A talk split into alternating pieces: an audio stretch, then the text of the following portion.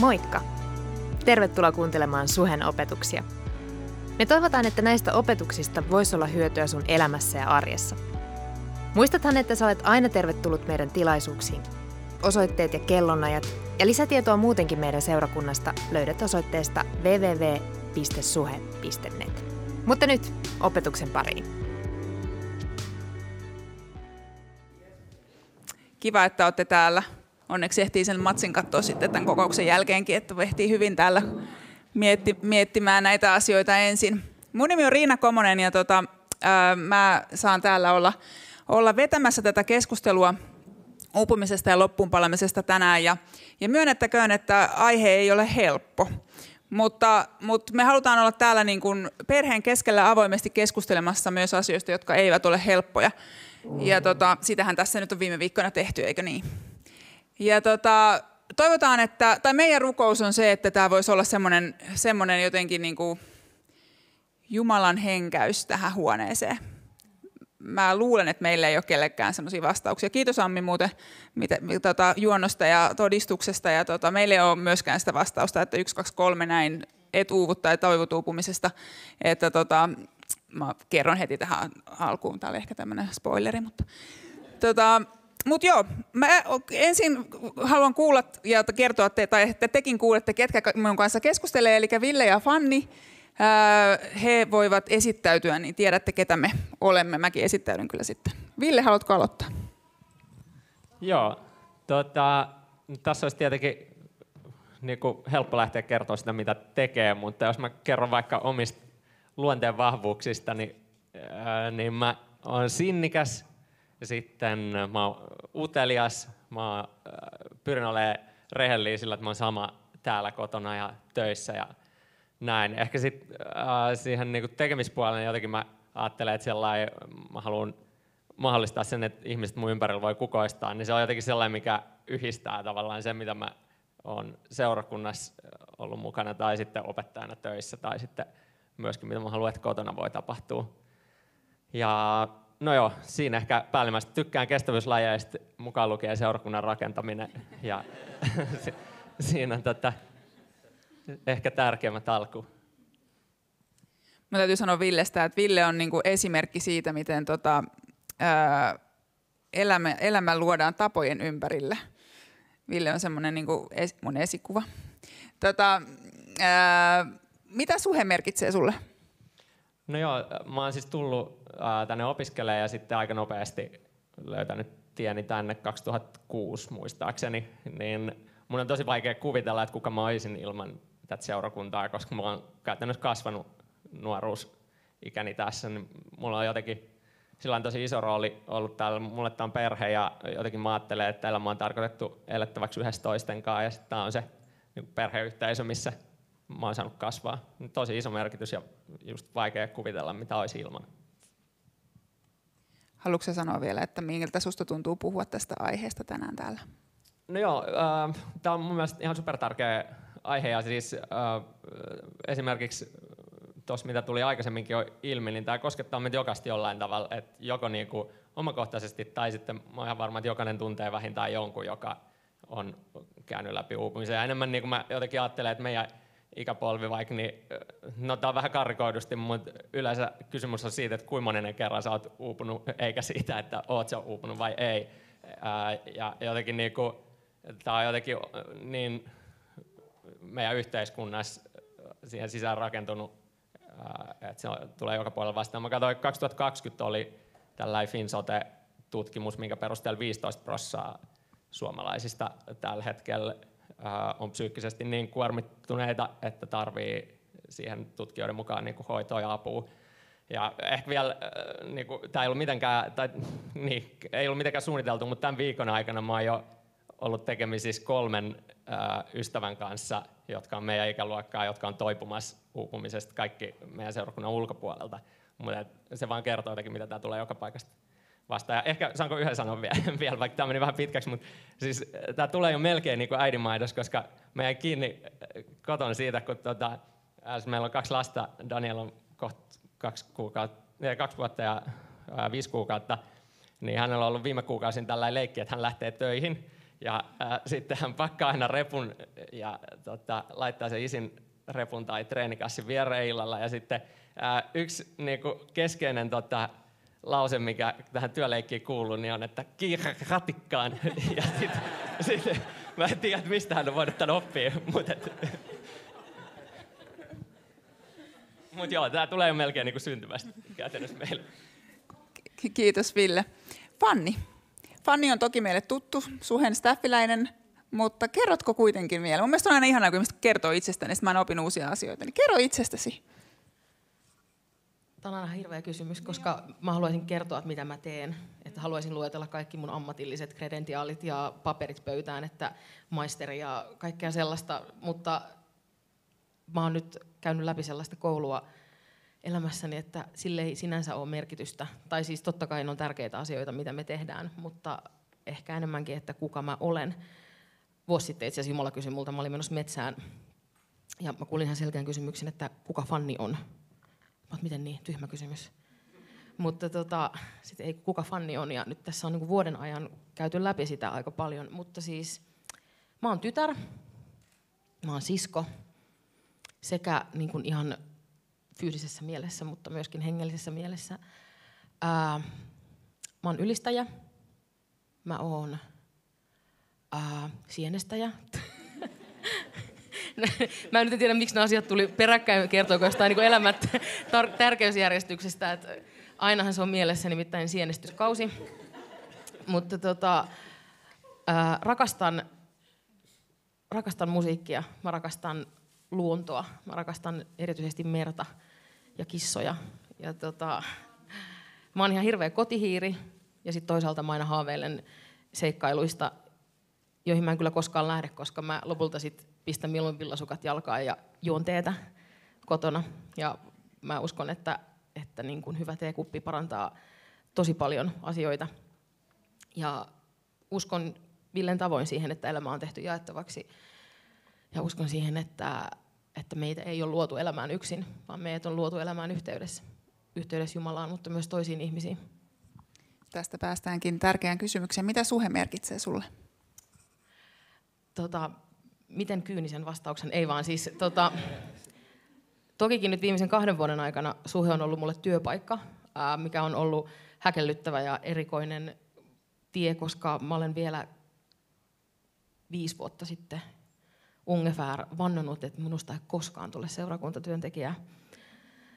Öö, ei kannata ikinä tehdä tuollaisia linjanvetoja, mutta tota, jos pistää sen, senkin niin kuin sikseen, niin suhe on mulle perhe ja suhe on mulle koti. Tämä on ollut paikka, missä mä oon saanut kasvaa kristittynä, mä oon saanut kasvaa Jumalan tuntemisessa, mä oon saanut oppia valtavat määrät vaikka siitä, mitä on ylistää. Öö, mä oon niin kuin tässä seurakunnassa niin mä oon löytänyt sen äh, suuren intohimoni ja voisi sanoa, että suuren kutsumukseni, eli Jumalan palvominen ja Jumalan ylistäminen ja mitä se sitten ikinäkään tarkoittaa. Tämä on mulle myös perhe.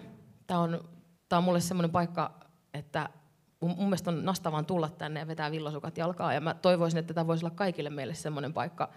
Mulle siis se, kun pistää villasukat jalkaan ja hengailee, niin se tarkoittaa sitä, että olo on kotoisa. Äh, Joo, ehkäpä siinä. Miltä susta tuntuu keskustella tästä aiheesta tänään? Tuota, tuota. Tämä tuntuu jännittävältä keskustella tästä aiheesta. Tämä on, tämä on vaikea aihe. Ja sitten toisaaltahan tämä ei ole tippaakaan vaikea aihe. Tämä on siis varsin luonnollinen asia, mikä ta- tapahtuu, ihminen uupuu. Jokainen meistä on enemmän tai vähemmän rajallinen. Ainakin mä oon tosi, tosi rajallinen ja nopeasti väsyvä. Ja siis mä oon ollut uupunut. Mä en tiedä kuinka paljon mä haluan tänään ehkä puhua sillain omasta prosessistani, koska se on tavallaan käynnissä vielä, mutta, mutta nyt kun Ammi sanoi, niin mä rohkaistuin. Mä olen itse ollut myös lähes puoli vuotta nyt sairaslomalla ää, juurikin uupumisen ja burnoutin takia, joten tää on sillain likituleva asia, mutta ei on, onneksi enää sellainen niin kuin vuotava haava, vaan enemmänkin semmoinen, että nyt on mielenkiintoista vähän tutkiskella, että miksi ja miten tästä eteenpäin. Hyvä, kiitos. Mä yritän vastata sillä tavalla sopivasti näihin samoihin omiin kysymyksiini. Tota, tosiaan mun nimi on Riina ja, ja mä sanon se määritteli mua ensimmäisenä, mutta sanoin, että mä oon yksi suhen vanhimmista, kuten Villekin, johtuen siitä, että tämän sarjan nimi on Greetings from the Elders, niin tässä on vaan se, se silta, että minkä takia me olemme täällä. Um, mä olen vaimo, kahden lapsen äiti. Um, mulla on hirveän vaikea kuvailla itseni millä adjektiiveillä, mutta tota, mä oon joskus sanonut, että mä oon ihan kiva. Uh, tota, uh, mä oon ammatiltani lääkäri ja... ja Mä, mä oon siis myös tota, töissä tuolla Aki Hintzan perustamassa Hintza Performance-yrityksessä, missä keskitytään paljon siihen kysymykseen, että kuka minä olen, että osaa vastata siihen. Ja sit mä oon täällä ja mä, olen, mä en osaa ollenkaan vastata tähän kysymykseen. tota, joo, ää, ja sitten, niin, mä jatkan seuraavan kysymykseen, joka oli, että mit, mitä, mitä suhe merkitsee mulle. Ja, ja mulla on hirveän paljon samanlainen vastaus kuin Villellä sille. Mä oon tullut tänne kuusitoista seitsemäntoista-vuotiaana ja eli siis yli kaksikymmentä vuotta sitten, ja, tota, ja mä oon kasvanut aikuiseksi tässä seurakunnassa. Mä en osaa kuvitella, mitä mä olisin ilman, että mä olisin kasvanut täällä. Ja tää on mulle niinku tosi merkittävä osa mua ja merkittävä osa mun elämää. Ja tota, sen takia täällä on, täällä on suuri, suuri merkitys sille, että miten tämä perhe jaksaa ja mitä Jumala haluaa tehdä tämän perheen kautta. Ja se on mun mielestä tosi innostavaa. Ja tota... Um, Ja sitten samalla niin kun ymmärrän sen, että uupumus on aihe, joka on myös niin kun tässä seurakuntaperheessä hirveän niin kun ajankohtainen asia, kuten se on koko Suomessa ajankohtainen asia ja monissa muissakin seurakunnissa ajankohtainen asia. Mulle uupumus ehkä näyttäytyy siellä lääkärivastaanotolla. Mulle tulee uupuneita potilaita ja mä tiedän, miltä se näyttää siinä, kun se ihminen istuu mun edessä. Ähm, ja tota, toki teoreettisella tasolla, mutta myös just sillä tasolla, että, että miten... miten sitten lähdetään ottamaan niitä askelia yksi, kaksi, kolme jollain tavalla, että miten siitä lähdetään niin kuin nousemaan eteenpäin. Ja tota, se on se, mitä mä ajoittain teen työksenikin. En, en pelkästään, mutta osittain. Tota, koska keskustelu on keskustelu, niin me halutaan tota, rukoilla tässä vaiheessa yhdessä kaikki, että tota, tässä keskustelussa tulee esille jotenkin, tai että Jumala voisi jotenkin todella hengittää tämän, tämän kautta semmoista oikeanlaista meininkiä ja oikeanlaisia sanoja ja ajatuksia, ja sen takia pyydän teidät yhdessä rukoilemaan.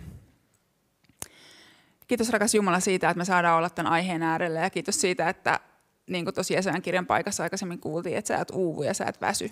Se ei tarkoita, että me pitää ottaa mallia susta ja meidän pitää olla parempia kuin sinä ja ei uuvuta eikä väsytä, vaan että me saadaan tulla sun jalkojen juureen ja olla uupuneita ja väsyneitä.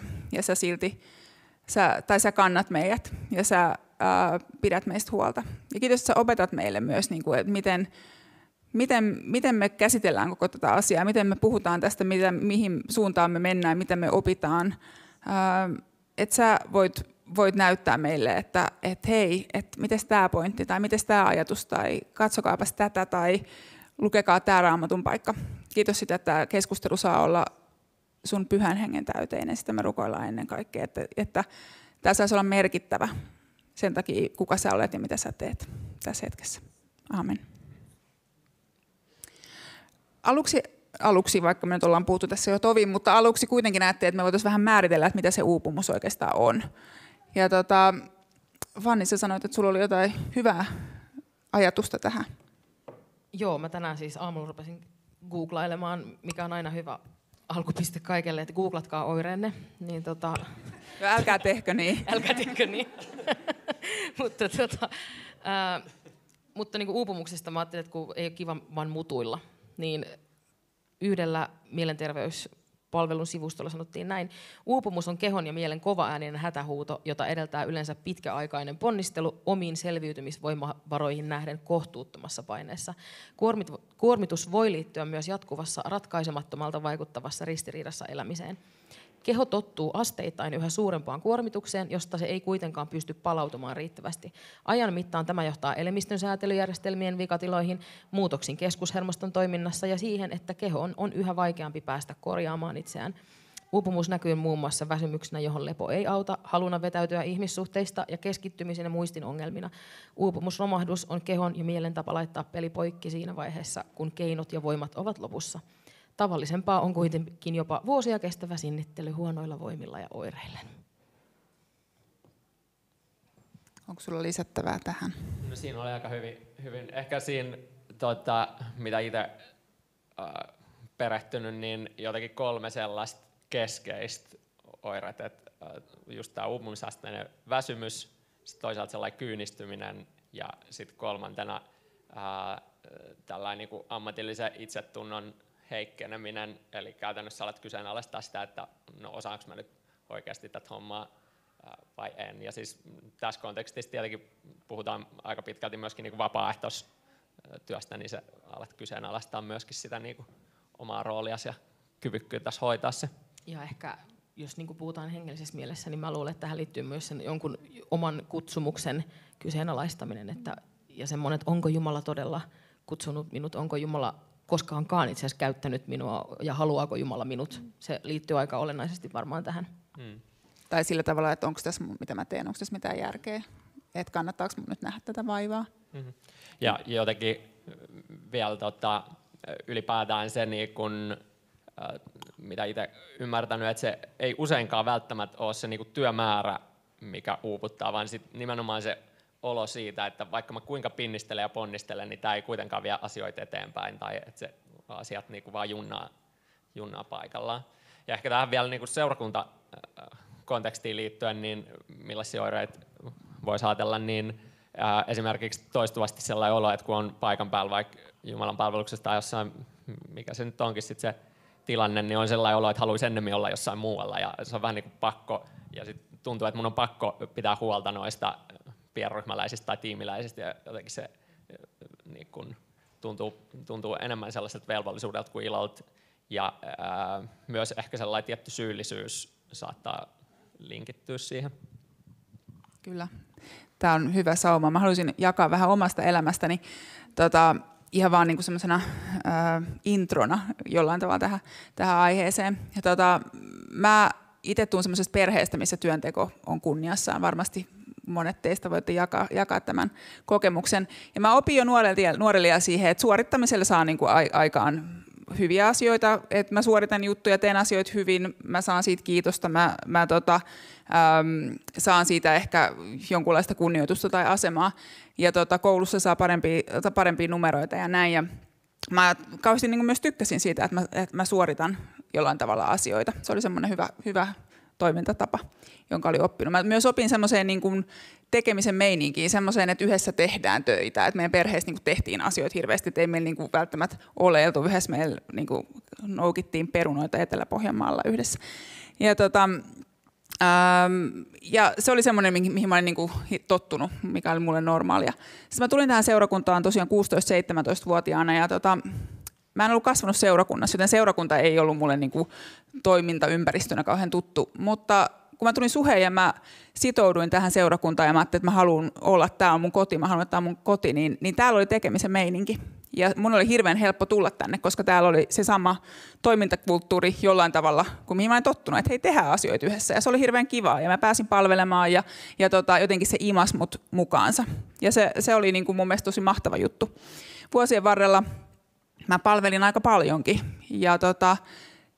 Joskus mä muistan kaksikymmentä plus vuotiaana, mä olin paljon Suhen nuorten työssä mukana, niin, niin tota, mä ajattelin, että syy miksi mä herään aamuisin on Suhe. Ää, se kuulostaa ehkä vähän karulta, mutta, mutta se, että mä olin tosi innoissani seurakunnasta. Mä olin siitä innoissani, mitä seurakunta voi tehdä kaupungissa ja mitä mä saan tehdä, mitä mä saan olla käyttämässä mun lahjoja seurakunnassa. Ja se oli mulle tosi iso juttu. Mutta sitten sit kun vuosia, vuosia kului ja nyt ehkä niin kun katsoo taaksepäin, niin on helppo sanoa, mutta niin mä huomasin, että ehkä tästä seurakunnasta palvelemisesta tuli mun niin kun se... Jumalan palvelus, niin kuin mun ainoa Jumalan palvelus. Että se, että mä tulin tänne, mä tein ne tietyt jutut tai tein jossain muualla tietyt jutut, niin sitten mä koin, että nyt mä oon niin kuin hoitanut nämä hommat ja nyt mä saan tältä viikolla olla rauhassa tässä Jumalasuhdeasiassa ja sitten jatketaan ensi viikolla seuraavien hommien kanssa. Ja tota, ja, eli siitä vähän niin kuin palvelemisesta ja tekemisestä tuli mun epäjumala. Mulla oli helpompi tehdä, kun pysähtyy Jumalan ääreen ja olla siellä, että okei, mitä sä haluut. Vaikka mä vilpittömästi halusin tehdä Jumalan tahdon, niin silti musta tuntuu, että, että tosiaan se pysähtyminen oli tosi vaikeaa. Mutta tekeminen oli helppoa. Ja sitten tota, kaksituhattakolmetoista mä menin naimisiin mieheni Esan kanssa ja, ja hän opiskeli Turussa psykologiaa. Ja, ja tota, vaikka me yhd- seurusteltiin jo silloin, kun hän teki sen päätöksen, että hän menee sinne Turkuun opiskelemaan, niin mä en missään vaiheessa tajunnut, että se vaikuttaa mun elämään niin, että mun pitää muuttua, muuttaa sinne Turkuun. Ja mä olin tota, siinä vaiheessa mun elämä nyt taaksepäin katsoen tuntui aika hengästyttävältä. mulla oli erilaisia palavereita ja mä halusin käyttää aikani niin kuin seurakunnan tai johonkin tämmöiseen niin kuin suurempaan missioon palvelemiseen, että mä melkein mieluummin tein jotain seurakunnan hommia kuin näin kavereitani. Ja tota, mulla oli erilaista tapaamista ja sitä ja tätä ja tota tosi paljon. Ja sit mut vietiin sinne Turkuun ja sit ei mulla ollutkaan enää sitä roolia ja sitä, että kun mä tekemä, teen asioita, niin sit mä saan tietynlaisen niin kuin tietynlaista kiitosta tai tietynlaisen aseman, tai mä koen olevani jotenkin tärkeä seurakunnassa. Ja se oli mulle hirveän vaikeeta. Ja tota, ähm, sitten kuitenkin Jumala rupesi puhumaan mulle, että tämä on valmistautumisen aikaa, ja mä lähdin, että okei, okay, joo. Ja, tota, ja mä tajusin, että Jumala halusi mut itselleen. Et niin paljon kuin mä olin käyttänyt kaiken aikani siihen, että mä niinku palvelen Jumalaa, niin sitten olikin paikka, milloin Jumala pysäytti mut ja sanoi, että mä haluan syt, sut ainoastaan itselleni. Mä olisin voinut lähteä palvelemaan seurakunnassa Turussa tosi helposti. Mä olisin voinut tehdä sitä sun tätä tosi helposti, mutta mä en tehnyt mitään. Ja se oli mun elämässä hirveän merkittävä aikaa, koska mä en olisi nyt tää ihminen, joka on tässä. Mä olisin varmaan kyllästynyt ja lähtenyt seurakunnasta tai jotain muuta. Niin mutta mä sain semmoisen hyvän ajan. Jumala erotti mut sinne Turkuun muutamaksi vuodeksi. Jotenkin semmoiseen prosessiin, minkä mä tarvitsin. Ja se oli mulle helppo tapa niin kun erottautua siitä kaikesta aktiviteetista ja jotenkin pysähtyä siihen Jumalan eteen, koska mulla oli jollain tavalla pakko. Ja se on muuttanut mun elämäni ihan täysin ja mä oon siitä äärimmäisen kiitollinen. Ja jos näin ei olisi tapahtunut, niin mä olisin oikeasti varmasti uupunut siihen meininkiin ja siihen jollain tavalla myös siihen semmoisen aseman hakemiseen ja hyväksynnän hakemiseen te- sen tekemisen kautta, koska se oli tullut mun identiteetiksi. Mä tein tätä seurakuntahommaa samalla tavalla kuin mä ajattelin, että muutenkin toimitaan. Eli että teet hyviä suorituksia, niin pärjäät elämässä. Ja sitten kuitenkin tämä seurakunta toimii vähän eri tavalla. Vai mitä olette mieltä? Just näin.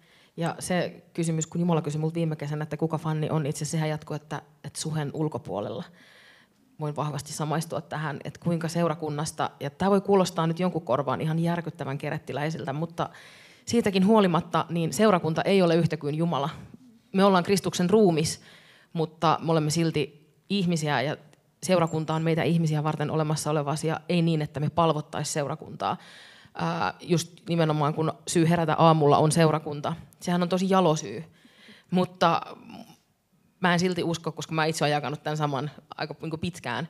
Mutta se, että Jumala on kutsunut meitä elämään hänen läheisyydessään, olemaan hänen lähellään, lepäämään hänen niin kuin, sylissään, eikä ainoastaan olemaan osa seurakuntaa.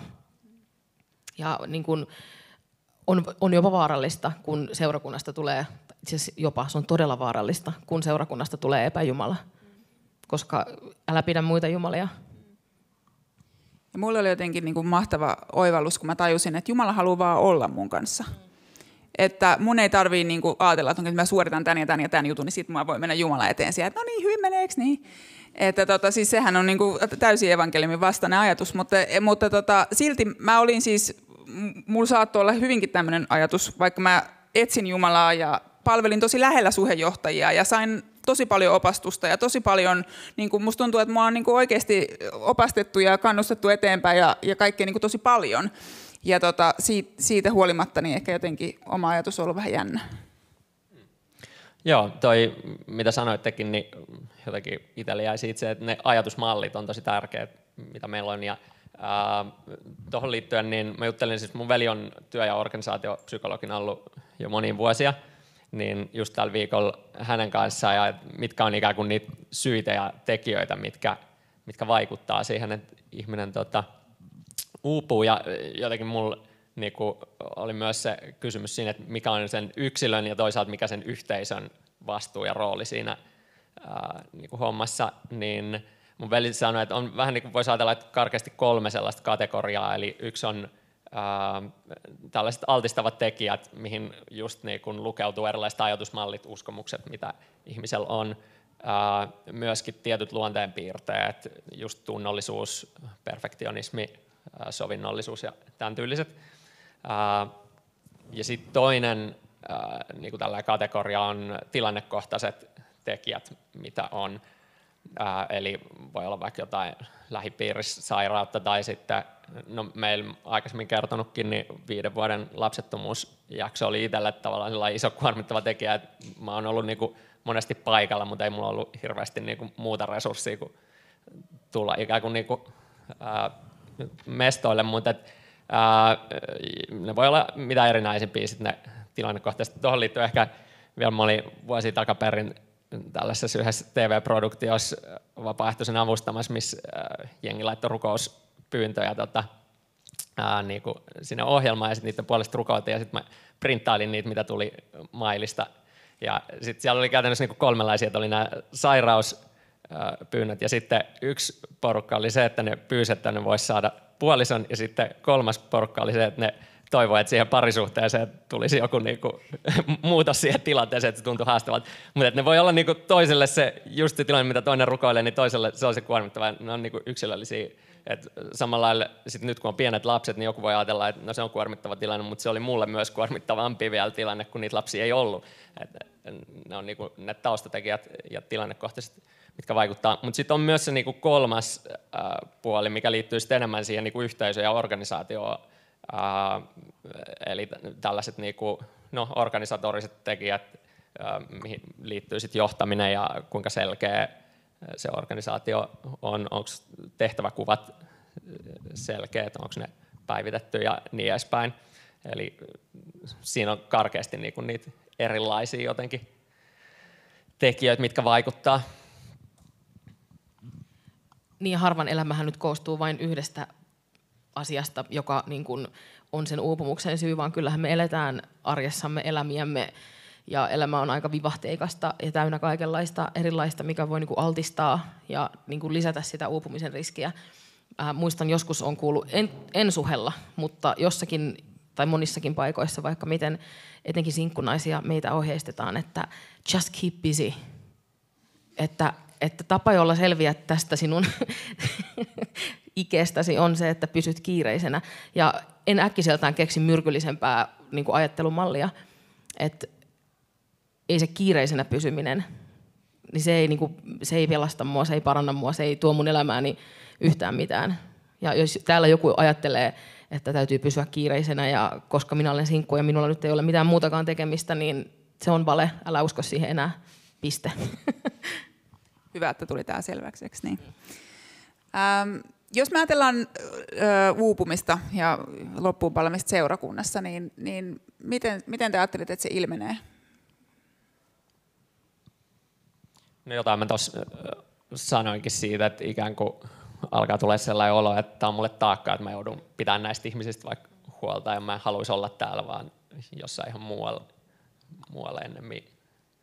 Ja, ja ainakin noin nyt ekat sellaiset. Ja ehkä se semmoinen salakavalasti syntyvä ajattelumalli, että jos, asio, jos mä haluan, että joku asia tulee hoidettua, niin mun täytyy hoitaa se itse. Hmm. Aika moni varmaan voi samaistua tähän ajatukseen. Ja sitten kun se yhtäkkiä valuu tähän seurakuntaympäristöön, mikä kertoo myöskin siitä, että mähän en silloin luota yhtään muihin ihmisiin, vaan mä luotan lähinnä siihen omaan kykeneväisyyteni, joka on kuitenkin varsin rajallista. Me eletään maailmassa, missä mikään ei oikein tunnu riittävän ja pitäisi olla koko ajan enemmän jotain. Pitäisi olla paremman näköinen, rikkaampi, menestyneempi, enemmän boss babe. Ja, tota, ja, ja mä uskon ja näen sen, että tietyllä tapaa se ajattelumalli on valunut seurakuntiin. Mm.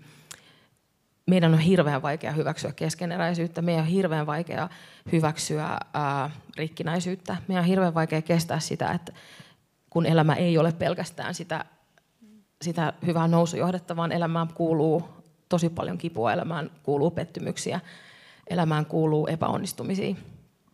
Ja mä huomaan sen niin kuin itsessäni, että mun on tosi vaikea kestää niitä asioita, koska ehkä mä oon rakentanut Jumalasta semmoisen kuvan, että Jumala on joku ihmeellinen taiva- taivaallinen toivo- toivomusautomaatti, ja nyt kun mä seuraan Jumalaa, niin mä en niin kuin koskaan tule pettymään. Mutta eihän se pidä paikkaansa. Jeesus lupaa mulle missään kohtaa, että kun seuraat minua, niin tililläsi on aina rahaa. Sinulla on vain hyviä päiviä, et koskaan tule niin kuin epäonnistumaan, sinun ei koskaan satu. Ei päinvastoin, Jeesus ei lupaa mulle tuommoista, vaan itse asiassa päinvastoin. Ja millainen Jumala me on rakennettu seurakunnissa, ja mun mielestä se on aika semmoinen kauhea kysymys jopa tietyllä tapaa. että onko Jumala työnantaja vai ollaanko me Jumalan lapsia. Juuri näin. Hmm. Ehkä tuohon vielä, niin kun kysyt tuohon seurakuntaan liittyen erityisesti, niin siinä varmaan sellaisia tunnusamaisia piirteitä myöskin ajattelen, että äh, on se, että kun tähän liittyy se hengenlipuoli, niin se saa ehkä ihmisen menee vielä pidemmälle kuin mitä muuten menisi helposti. Ja sitten siinä on toki niin kuin ääritapauksissa myöskin riski tällaiselle hengelliselle väkivallalle ja väärinkäytökselle mm. siinä mielessä, että ihmisistä revitään kaikki irti ikään kuin Jumalan nimissä. Mm. Mutta ne on ehkä sellaisia niin kuin tunnusamaisia piirteitä. Ja toki sit myöskin ylipäätään vapaaehtoistyössä on just se, mitä tässä on vähän sivuttukin, että se tulee sitten sen kaiken muun niin kuin lisäksi vielä, mikä sitten helposti saattaa tehdä sit koko paletista aika kuormittavaa. Ja elämässä ei ole hirveästi marginaalia tai semmoista varaa, että, että mulla on ihan vaan luppa-aikaa, vaan pitää olla just niin kuin kaikenlaista pientä aktiviteettia. Musta tuntuu ainakin tää pääkaupunkiseudulla, niin, niin kuin kalenteri on herkästi täynnä ihmisillä. Ja kuitenkin meidän aivot ihan siis fyysisessä mielessä, me tarvitaan luppa-aikaa. En ole lääkäri, mutta olen kiinnostunut levosta ja tota, tai siis tu, niin kuin lukenut siitä. Ja joku lääkäri sanoi tästä, että, että pelkkä unihan ei riitä kaiketikaan, vaan että me tarvitaan myöskin sitä joutilaisuutta. Ja mä en tiedä, onko se joku meidän suomalaisten helmasynti, ja onko se ylipäätään ehkä meidän ikäpolven just semmoinen joku haava, että, että meidän on hirveän vaikea hyväksyä joutilaisuutta, koska sehän on ihan täysin hukkaan heitettyä aikaa, pitäisi olla hyödyllinen. Mutta itse asiassa kaikkein hyödyllisintä mun aivoille on se, kun mä en oikeastaan tee mitään. Niin toi joutilaisuus jotenkin yhdistetään laiskuuteen helposti, niin. Ja sitten sitä ei taas pidetä hyvänä. Mun vaarilla, eteläpohjalaisella vaarilla oli tapana sanoa, kun se näki ikkunasta kävelijöitä kadulla, niin se sanoi, että siellä niitä joutilaita taas menee. Mutta vielä jos tuohon lepoteemaan tarttuu, niin äh, se on ihan supertärkeä ja se äh, niinku, monesti varmaan hengellisin ikään kuin teko, mitä sä voit tehdä, on, että menet nukkumaan ajoissa. Et sit, täälläkin, jos joku nukahtaa penkkiin, niin ei katsota pahalla, silloin on vaan mennyt sanoma perille. Mutta tota, siis se, se niin kun, jotenkin vaan sen niin kun, roolin ehkä tajun myöskin sitä kautta, että jos katsoo vaikka kymmentä käskyä, niin siellä on, että älä pidä muita jumalia ja älä varasta ja älä tapa, ja niitä niin kun pitää automaationa, että totta kai näin. Mutta sitten se, että muista pyhittää lepopäivä, niin jotenkin sen ajattelee, että no tosta voi helpommin luistaa, että se ei jotenkaan niin kun, ehkä näyttäydy yhtä merkittävänä. Varsinkin kun on pyhä tarkoitus, että mähän niin. palvelen seurakuntaa tai teen jotain tämmöistä mm. tosi merkityksellistä. Mm. Mun mielestä tämä on hyvä, äh, hyvä väli lukea tämä Matteuksen evankeliumin kohta, joka on varmasti monille tuttu, mutta luen, luen sen täältä. Eli Matteuksen evankeliumi yksitoista kaksikymmentäkahdeksan kolmekymmentä. Tulkaa minun luokseni, kaikki te työn ja kuormien uuvuttamat. Minä annan teille levon. Minun ikeeni on hyvä kantaa ja minun kuormani on kevyt. Me eletään yhteiskunnassa, missä tämmöinen ies ei ole kovin tuttu, tuttu tota meidän arjessa. Mitä ajatuksia tämä herättää? Ainakin yhdeksänkymmentäkaksi-käännöksessä, kun ottaa tuohon kontekstiin, niin tämän kappaleen otsikko on Jumalan salaisuuden tunteminen. Ää, mulle tämä on vielä ainakin vähän salaisuus, että mitä, mitä tämä niinku oikeasti tarkoittaa. Just se ikeen ottaminen. Me, jotka emme elä agraariyhteiskunnassa, niin ehkä on joskus nähnyt ikeen jossain museossa, mutta mitä se niin kuin oikeasti on ja mitä se tarkoittaa. Koska ies on kuitenkin, joka laitetaan eläimen harteille, jotta se voi vetää, vaikka mikä tämä nyt on. En todella ole maalta, vaan siis tota, sitä vehjettä, jolla tehdään noita. Äes, kiitos. Maatalon poikasi. Mutta tota... Että ieskään ei tarkoita jotakin olematonta, vaan itse asiassa ieshän voi olla aika painava. Että miksi Jeesus kuitenkin puhuu ikeestä? Ja että minun ikeni on sopiva ja minun kuormani on kevyt kantaa. Nykyaikana hirveästi ajatellaan, että jos meillä on taakkoja, niin meidän pitää jotenkin päästä niistä taakoista eroon ja jotenkin unohtaa kaikki ja päästä niin kuin jotenkin sille pois siitä maailmasta, missä me eletään. Ja kaikki tämmöiset, no siis vaikka Netflixin kattominen, kattominen niin kuin suurissa määrin ää, niin kuin auttaa meitä siinä, että me päästään pois siitä meidän arjesta ja siitä meidän elämästä. Mutta sitten Jeesus tässä kohdassa niin ei ole mitenkään silleen, että hei mä otan kaikki ikävät pois ja kaikki ikävät jutut pois ja tota, mennään eteenpäin, vaan, vaan Jeesus antaa meille työkalun. Ja tota, se on mun mielestä jollain tavalla niin kuin merkityksellistä tässä, että tota, et Jeesus ei sano, että okei, älkää tehkää mitään, vaan se sanoo, että tehkää mun kanssa.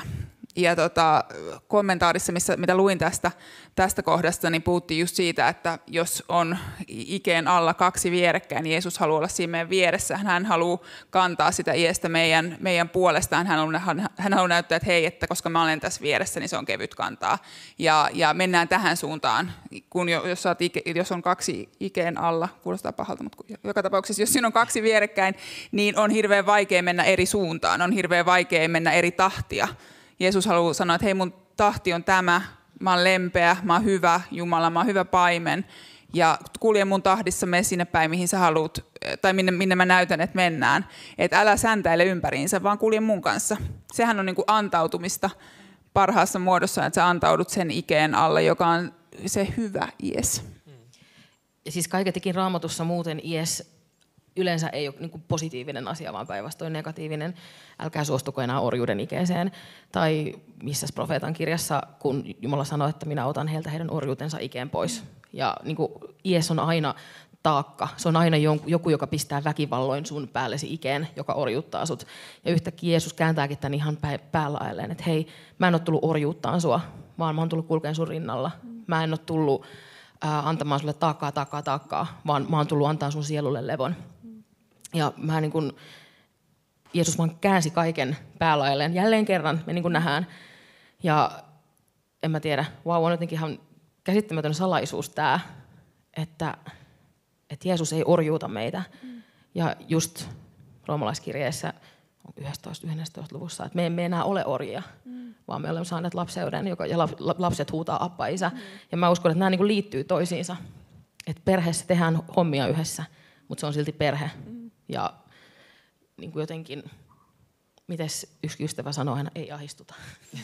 Tuohon, tuohon tota, iäshommaan ja perheorjusteemaan, niin jossain törmäsin sellaiseen ajatukseen, että myös siis ihmiselle saatettiin tehdä äh, tämä iäs, että se ei ollut vaan niin kuin näille äh, eläimille, mutta et siinä oli sellainen, että orjille niin niitä ei tehty mitenkään mittatilauksena, mutta sen sijaan niin kun perheenjäsenille ne tehtiin just sopivaksi. Ja sitten tässä, mitä puhutaan, niin Jeesus just puhuu, että se on meille ikään kuin sopiva se ies, mikä puhuu osaltaan siitä, että me ollaan perheenjäseniä, eikä niitä orjia, niin kuin sanoitkin.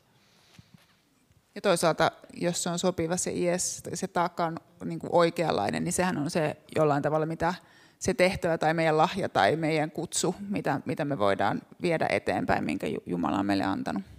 Ja isoja vesisankoja on helpompi kantaa jonkun ikeen kanssa, kun että mä lähden käsin roudaamaan sitä. Että se taakka on samanlainen, mutta se on yhtäkkiä iisimpi kantaa, koska siinä on balanssi.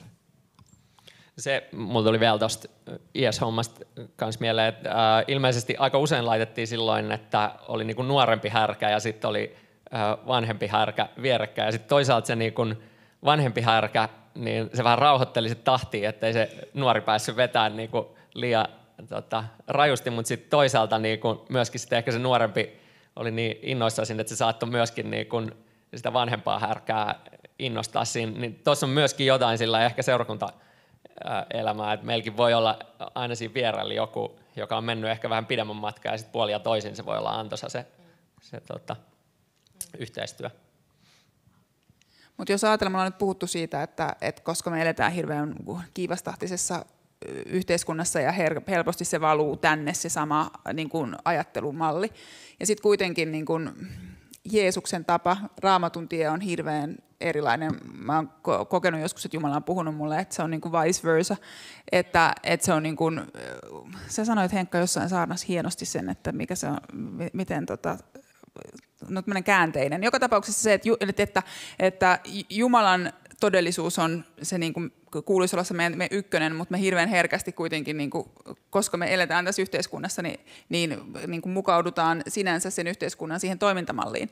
Ja mikä olisi se meidän tapa, miten me osattaisiin oikeasti pysyä siinä, että me aina muistetaan, että hei, että et, et, et Jeesus sanoo, että mun taakka on kevyt kantaa ja Ja, ja miten me pysytään siinä, siinä ähm, niin kuin tekemisen meiningissä sillä tavalla, että me ei lähdetä siihen suorittamisen meininkiin. Tästä tuli mieleen roomalaiskirja kaksitoista. Olen nyt siis viime aikoina fiilistellyt roomalaiskirjettä, ihan käsittämätöntä asiaa, mutta mutta siis hyvällä tavalla. Mutta tuota, luvussa kaksitoista Paavali kirjoittaa, että Jumalan armahtavan laupeeteen vedoten kehotan teitä, veljet. Antakaa koko elämänne pyhäksi ja eläväksi, Jumalalle mieluisaksi uhriksi. Näin te palvelette Jumalaa järjellisellä tavalla. Älkää mukautuko tämän maailman menoon, vaan muuttukaa, uudistukaa mieleltänne niin, että osaatte arvioida, mikä on Jumalan tahto, mikä on hyvää hänen mielensä mukaista ja täydellistä. Sen armon perusteella, joka minulle on annettu, sanon teille jokaiselle. Älkää ajatelko itsestänne liikoja enempää kuin on aihetta ajatella, vaan pitäkää ajatuksenne kohtuuden rajoissa, kukin sen uskon määrän mukaan, jonka Jumala hänelle on antanut. Niin kuin meillä jokaisella on yksi ruumis ja siinä monta jäsentä, jolla on eri tehtävänsä, samoin me kaikki olemme Kristuksen yksi ruumis, mutta olemme kukin toistemme jäseniä. Ja sitten meillä on erilaisia armolahjoja, palvelutehtäviä ja kukin tehköön sitä omaa tehtäväänsä. Äh, Muistan joskus, kun mulle jotenkin kolahti toi, että, että älkää ajatelko itsestäni liikoja, kun ennen se on kuulostanut semmoiselta, että ei saa ylpistyä, ja hyvä, just näin, ei saa ylpistyä. Mutta toisaalta mun mummuni aina tapas sanoa, että kun stressasin, että pitäisi olla jossakin, ne pitäisi tehdä kauheasti, ja miten nyt pärjää, kun mä en ole paikalla, että pistäpä sormi vesilasiin ja ota se pois, jääkö vesilasiin reikä. Ja mun mielestä se on niin kuin aika lähellä tätä Paavalin eetosta siinä, että totta, että mun ei tarvitse venyä jatkuvasti yhtään enempään, vaan mun on ihan terveellistäkin ajatella, että hei, että mä olen rajallinen ihminen. Ää, mun on hyvin terveellistä luottaa toisiin seurakuntatyössä. Mun on hyvin terveellistä vaan niin kuin todeta, että hei, pää tekee pään hommaa, pikkurilli tekee pikkurillin hommaa ja sitten polvi tekee polven hommaa. Mä on, jos mä oon polvi, niin mä en voi olla pää ja päinvastoin. Seurakunnassa helposti käy, tai ainakin mä huomaan, että mä oon kauhean innostunut. Ja innostuu siitä, että hei, että ihanaa mitä Jumala tekee ja mahtavaa, nyt mennään eteenpäin ja tehdään nämä jutut ja että mitä me saadaan nähdä, mitä Jumala, Jumala on tekemässä. Ja sitten, mitä, mitä sitten? Tai sillä, että, että se innostuminen vie johonkin pisteeseen asti. Ja, tota, ja siis mun mielestä se seurakuntatyö on innostavaa. Niin, niin miten sen kanssa? Siitä voi helposti sitten vähän kuluttaa itseään vähän loppuun, kun innostuu vähän liikaa ja sanoo, että voin joka ilta tehdä jotakin. Niin siinä varmaan helposti käy silleen, että eka on palava ja kohta on loppuun palannut. Että se, se tota, menee helposti sillä tavalla. Tämähän ei ole missään muotoa uusi ilmiö. Että sitten, äh, jos katsoo tokasta Mooseksen kirjasta kahdeksastoista luku, niin siellä on äh, Mooses silloin useampi satatuhatta ihmistä johdettavana ja se vetää aamusta iltaa, hoitaa ja ratkoo niiden ihmisten ongelmia. Ja ää, sitten toi hänen appiukko Jetro tulee paikalle ja sanoo, että nyt tuossa ei ole mitään järkeä, että sä vaan uuvutat itses. Ja sitten mitä Jetro ää, käskee Moosesta tekemään, niin on muun muassa, että ää, katot sellaiset sopivat tyypit, jotka voisit johtaa kymmentä, viittäkymmentä, sataa ja sitten niinku tuhatta ää, ihmistä. Ja jotenkin niin kuin ää, se, mikä mun mielestä tuossa on mielenkiintoista, niin oli muun muassa se, että se Jetron vastaus oli selkeä tällainen niin kuin jotenkin rakenteellinen asia ja ratkaisu siihen tilanteeseen. Ja ehkä niin kuin itse ää, tässä karismaattisessa kristillisyydessä moni vuosi eläneenä, niin mä oon tottunut siihen, että yleensä rakenteisiin liittyvät asiat nähdään jotenkin enemmän uhkana kuin ratkaisuna ja ne on enemmän niin kuin siitä näkökulmasta, että se estää Pyhän Hengen toimintaa tai jotenkin sellainen niin kuin enemmän, enemmän jotenkin ää, niin kuin se puoli. Ja tuon niin kuin valtuuttamisen ohella toinen mun mielestä siinä sellainen mielenkiintoinen ää, näkökulma on se, että Mooses ei itse välttämättä tajunnut sitä tilannetta, mutta sitten siinä ympärillä oleva ihminen näki sen selkeämmin. Ja tämä on varmaan sama, mitä, mitä meilläkin meilläkin tota, voi käydä, että se palava tyyppi, niin se ei välttämättä itse huomaa niitä oireita vielä pitkään aikaa, mutta sitten toivottavasti meillä voi olla niin hyvä yhteys keskenämme ja siinä vieressä voi olla joku ihminen, joka pystyy puuttumaan siihen ikään kuin ja kyselee, että hei, että pitäisiköhän huilata välillä. Mä en usko, että, että seurakunta on paikka, joka on semmoinen, että kukin vastaa itsestään, että sinun itse pitää nyt vastata omista asioista ja se itse tietää parhaiten, ei todellakaan, vaan tämä on Tämä on perheyhteisö ja mä mietin vaikka ihan omaa perhettäni, niin yleensä se on mun isä tai äiti, joka sanoo mulle, että nyt meneekö vähän liian lujaa. Yleensä mä suutun, koska ei pidä paikkaansa, mutta, mutta yleensä hän on ollut kyllä oikeassa. Ja mietin, että parikin isoa romahdusta olisi vältetty, jos mä olisin uskonut mun vanhempia, jotka sanoi mulle, että olisiko nyt aika rauhoittua.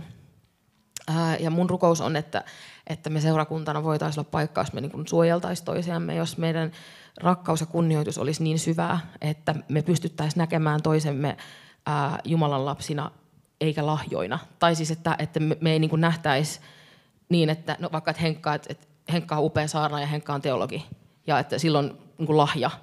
Se on totta, on lahja, mutta se, että Henkka on ensisijaisesti jotain muuta. Ja, ja se, että, että niin helposti, kun me kohdataan ihmiset heidän lahjaa ja heidän karisma edellä, niin ää, me aletaan käyttää niitä ihmisiä. Ja tämä on tosi pahasti sanottu, mutta, mutta niinhän se on. Ja ehkä jotenkin mun unelma on se, että meidän seurakunta voi olla sellainen, missä äh, sä tulet nähdyksi ja kohdatuksi aidosti sellaisena kuin sä oot, ilman että sä äh, niin kun suoritat mitään tai hoidat jotain roolia tai jotenkin se niin kun, mitä mä en halua on, että sit ikään kuin siinä koneistossa vaan aina voi vaihtaa sen rattaan mm-hmm. uuteen ja sit ikään kuin homma jatkuu ja sitten ää, tää tota, vanha ratas jää johonkin sivuun ja tajuu, että no, mä olin arvokas tässä yhteisössä vaan sitä kautta, että mä tein sen oman ruutuni tai muuta, että se on jotenkin niin kuin se toinen ääripää, vaan nimenomaan se, että aidosti sä voit olla osa yhteisöä olemalla itsesi ja sua arvostetaan sellaisena kuin sä oot. Ja tämä on se niin ristiriita, jonka kanssa mä oon kamppailu, että kun tavallaan tässähän ei ole kyse ihmisestä, että tässä on kyse Jumalasta ja Jumalan valtakunnasta, mutta toisaalta tässä on mitä suurimmassa määrin kyse ihmisestä. Että on myöskin erikoista, että, että jotenkin semmoinen puhe, että, että ei sulla ole mitään väliä. Ja siinä on varmaan joku hyvää tarkoittava ajatus taustalla, mutta, mutta samalla se, se lisää myöskin sitä tunnetta, että a, totta, jos mä nyt tee jotain, niin mulla ei ole mitään väliä. Mä oon koko elämäni itse ainakin kamppaillut sen kanssa. En mä ymmärtänyt kamppailevani kuin vasta ihan viimeisen parin vuoden aikana, että, että tota, mä oon mitä, mitä suurimmassa määrin kiinnittänyt oman arvoni siihen tekemiseen. Ja, ja ajatellut, että niin kauan kun mä oon hyödyllinen, niin mua rakastetaan. Niin kauan kun mä täytän jotkut tietyt odotukset, mitä, mitä mulle niin kuin ladataan, niin, ja niin kauan kun mä en tuota kenellekään pettymystä. Ja yleensä mä tuotan ihmisille pettymyksen silloin, kun mä sanon suomen kielen kauneimman sanan ei. Ää, ja se on ollut pitkä ja kivinen tie, ja on kesken vielä päästä irti siitä ajatuksesta, että mä en ensisijaisesti ole ää, vain olemassa siksi, että mä tekisin koko ajan hirveästi. Ja niin kuin suosikkiesimerkkini tästä on Martta ja Maria.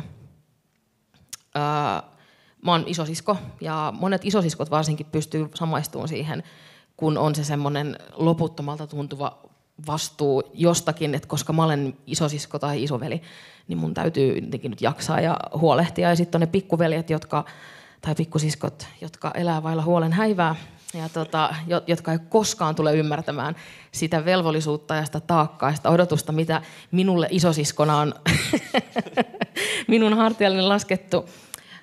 En ole katkera, mutta kuitenkin.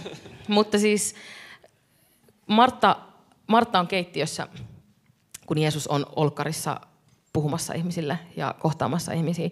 Martta on keittiössä, Martta keittää kahvia, Martta leipoo pullaa.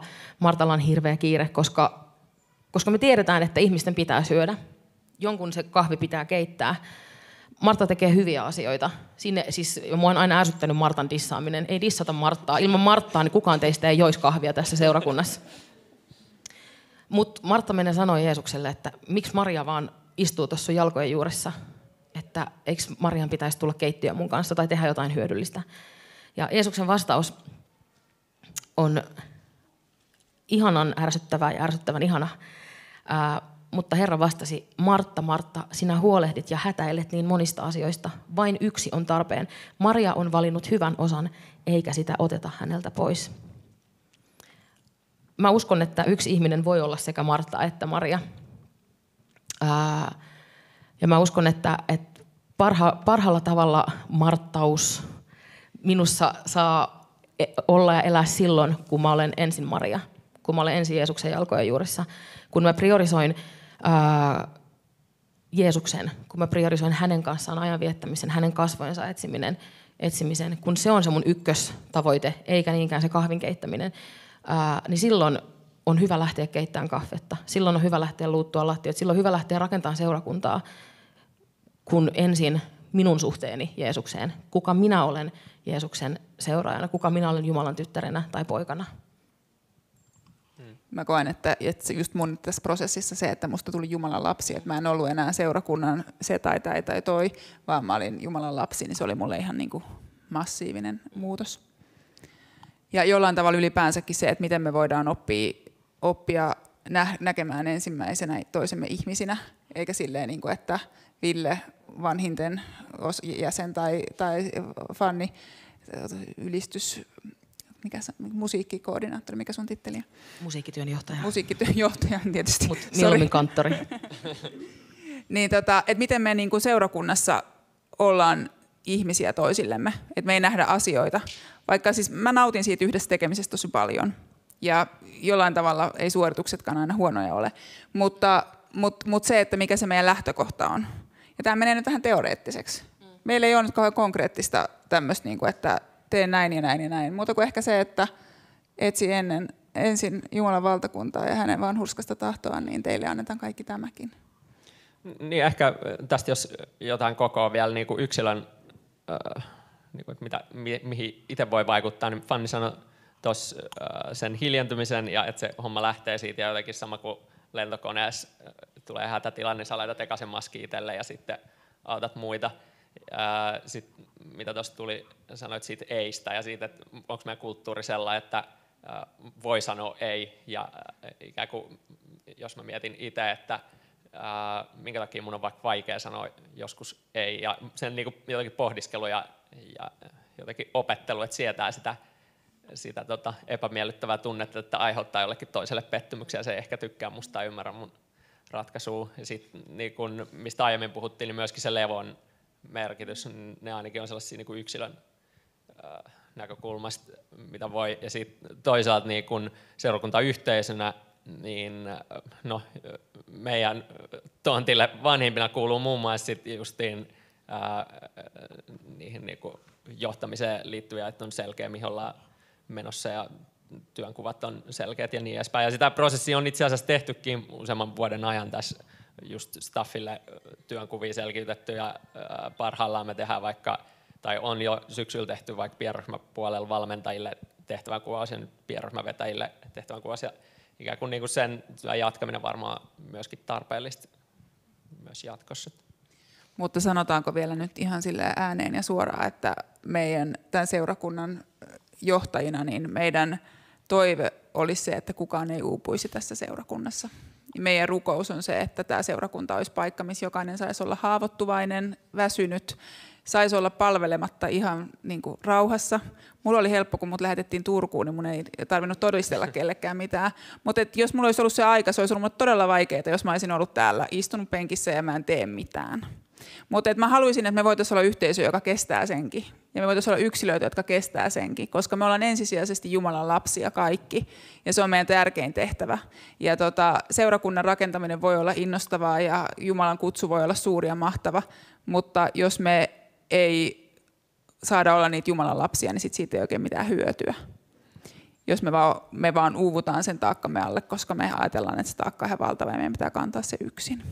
Saanko sanoa vielä yhden? Ja toi on varmaan, niin kuin, jotenkin mä ajattelen, että kun Johannes kymmenen kymmenen Jeesus puhuu siitä, että mä oon tullut antaa elämän yltä kyllä sen elämän, niin se, se nyt niin kuin lähtötilanne jotenkin on se, että halutaan, että ei kukaan uuvu, mutta se ei vielä mun mielestä, että tällainen niin kuin uupumisen poissaolo ei vielä välttämättä ole yhtä kuin yltä kyllä ei elämä, vaan sitten jotenkin niin kuin siitä pidemmälle, että mikä se voi äh, olla se tilanne, että meidän äh, niin kuin jokaisen on mahdollista kukoistaa äh, tässä seurakuntayhteisössä, ei vaan silleen, että välttää ikään kuin sen negatiivisen puolen, vaan niin kuin, tavallaan se, se niin kuin, ää, lisäarvo, mitä tämä voi tuoda. Ja mä näen itse, että ää, niin kuin seurakuntayhteisössä on monta sellaista asiaa, mitkä voi niin kuin voimaannuttaa mua ja esimerkiksi tuoda just sellaista merkityksellisyyttä elämään. Ää, ja toi muun muassa Frank Martela puhuu just siitä, että ää, yksi paras asia, mitä ihmisen omalle hyvinvoinnille voi tapahtua, että auttaa muita. Ja siinäkin on vain just se kohtuu, niin kun, että jos se menee liialliseksi tai liian vähäksi, niin se ei ole hyvä, vaan sopivassa määrin, määrin tota, toimii.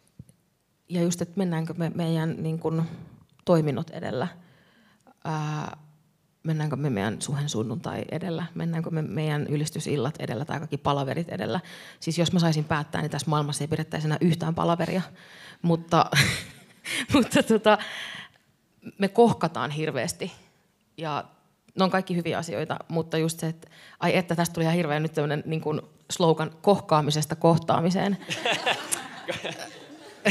Jos te yhden jutun muistatte, niin. niin. Ei, mutta että mä inhoan niitä sunnuntaita, kun on täällä palvelemassa ja sitten yhtäkkiä tajuu, kun pääsee kotiin, että mä en ole ehkä oikeasti kohdannut yhtäkään ihmistä, vaan mä oon niin kuin mennyt hirveällä vauhdilla ja sanonut, että sori, nyt ei kerkeä. Mä en kerkeä rukoilla sun puolesta, mä en kerkeä jakaa sun kanssa elämää, kun mulla nyt on tää Jumalan palvelusmeno tässä käynnissä. Ää, ja mä rukoilen, että me oltaisiin seurakunta, jossa tota, me oltaisiin olemassa ihan sitä olemista varten, yhdessä oloa varten. Ei ole mitään siistimpää, kun viettää aikaa ihmisten kanssa, oppii tunteen toisia, jakaa elämää. Sen ei tarvitse olla mitään sen jotenkin pyhempää, ihmeellisempää. Ja toisaalta on ihanaa, kun on niin kuin kristittyjä ystäviä, joiden kanssa voi rukoilla ja voi myös puhua näistä asioista niiden oikeilla nimillä. Ää, ja nimenomaan, että mä voin mennä, että hei, voidaanko rukoilla? Ja sit voidaan rukoilla. Ja tämmöistä mä haluaisin nähdä vielä enemmän omassa arjessani ja koko tämän seurakunnan arjessa. Hyvin sanottu. Ähm, mä haluan vielä sanoa, sanoa teille kaikille. Meillä on nyt tässä... Äh, keskustelussa semmoista keskusteluosuutta, tai siis sitä semmoista Q and A-osuutta, mitä, mitä on ollut aikaisemmilla viikoilla. Ja tota, mut jos teillä on semmoisia asioita, mitä te haluatte jutella, vaikka meidän kanssa uupumisesta tai, tai, tai jotenkin, mitä me voidaan olla auttamassa tai palvelemassa teitä, niin me halutaan olla. Jokaisen tarina on erilainen, jokaisen uupumisen niin kuin anatomia on erilainen, niin, niin tota, mutta me halutaan olla seurakuntana jotenkin palvelemassa ja myös oppia johtajina siitä, että miten, miten tämä seurakunta voi voida paremmin. Mutta, mutta mä uskon, että, että Jumalalla on paljon meille annettavaa. Ja, ja tämä oli tämmöinen keskustelun avaus, koska musta tuntuu, että me voit jutella varmaan helposti vielä toinen tunti. Ehkä me saadaan vielä joskus joku uusi osa kaksi. Ähm, mutta tota, kiitos Fanni, kiitos Ville. Ja tota, rukoillaan vielä... vielä ennen kuin lopetetaan, ja sitten Fanni pääsee seuraavaan tehtävänsä ylistyksen johtajaksi. Tässä. Joo, siis tästä nyt vitsailtiin. Tässä uupumisen takia sairauslomalta palaava ihminen tekee tänään montaa asiaa. Älkää tehkö niin kuin minä teen, vaan tehkää niin kuin minä sanon. Ei, ei vaan siis, että, että tämä oli nyt erikoissunnuntai ja jatkossa toimimme eri tavalla. Kiitos Fanni, kun tulit siitä huolimatta. Kiitos rakas Jumala siitä, että sulla on niin paljon viisautta, että, että sä pystyt auttamaan meitä kaikissa meidän kysymyksissä ja kaikissa meidän ihmetyksissä. Ja kiitos, että sun suunnitelma on täydellinen. Se sun, sun tapa toimia, jota me ei välttämättä aina ymmärretä täysin, niin on ihmeellinen. Ja, ja me saadaan oppia siitä päivä päivältä enemmän. Auta meitä olemaan seurakunta, joka koostuu ihmisistä, koostuu Jumalan lapsista, jotka saa ensisijaisesti hakea sen paikan siitä sun jalkojen juuresta. Ja me saadaan olla ihmisiä, jotka pysähtyy sun jalkojen juureen. Ja Isä, kiitos siitä, että sä siunaat meidän tekemiset. Sä siunaat meidän olemiset ja sä annat meidän tehdä semmoisella ähm, niin kuin oikeasta lähtökohdista sillä tavalla, että me ei, me ei niin kuin sen takia uuvuttaisi. Kiitos, että sä jatkat tätä keskustelua äh, toivottavasti pienryhmissä ja meidän puuttelet meitä ja kerrotaan ne meille jokaiselle sitä, että mitä sä haluat meille tästä asiasta puhua. Ja ennen kaikkea me halutaan antautua sulle. Me halutaan, että me saadaan olla just niitä Jumalan lapsia eikä mitään muuta. Jeesuksen nimessä me rukoillaan. Amen. Kiva, että kuuntelit. Ota rohkeasti yhteyttä, jos haluat tietää Suhesta lisää. Sä löydät meidät Facebookista ja Instagramista nimellä Suhe-seurakunta. Jos haluat olla tukemassa Suhen toimintaa taloudellisesti, siihen löydät ohjeet kotisivuiltamme osoitteesta double-u double-u double-u piste suhe piste net. Nyt, hyvää viikon jatkoa!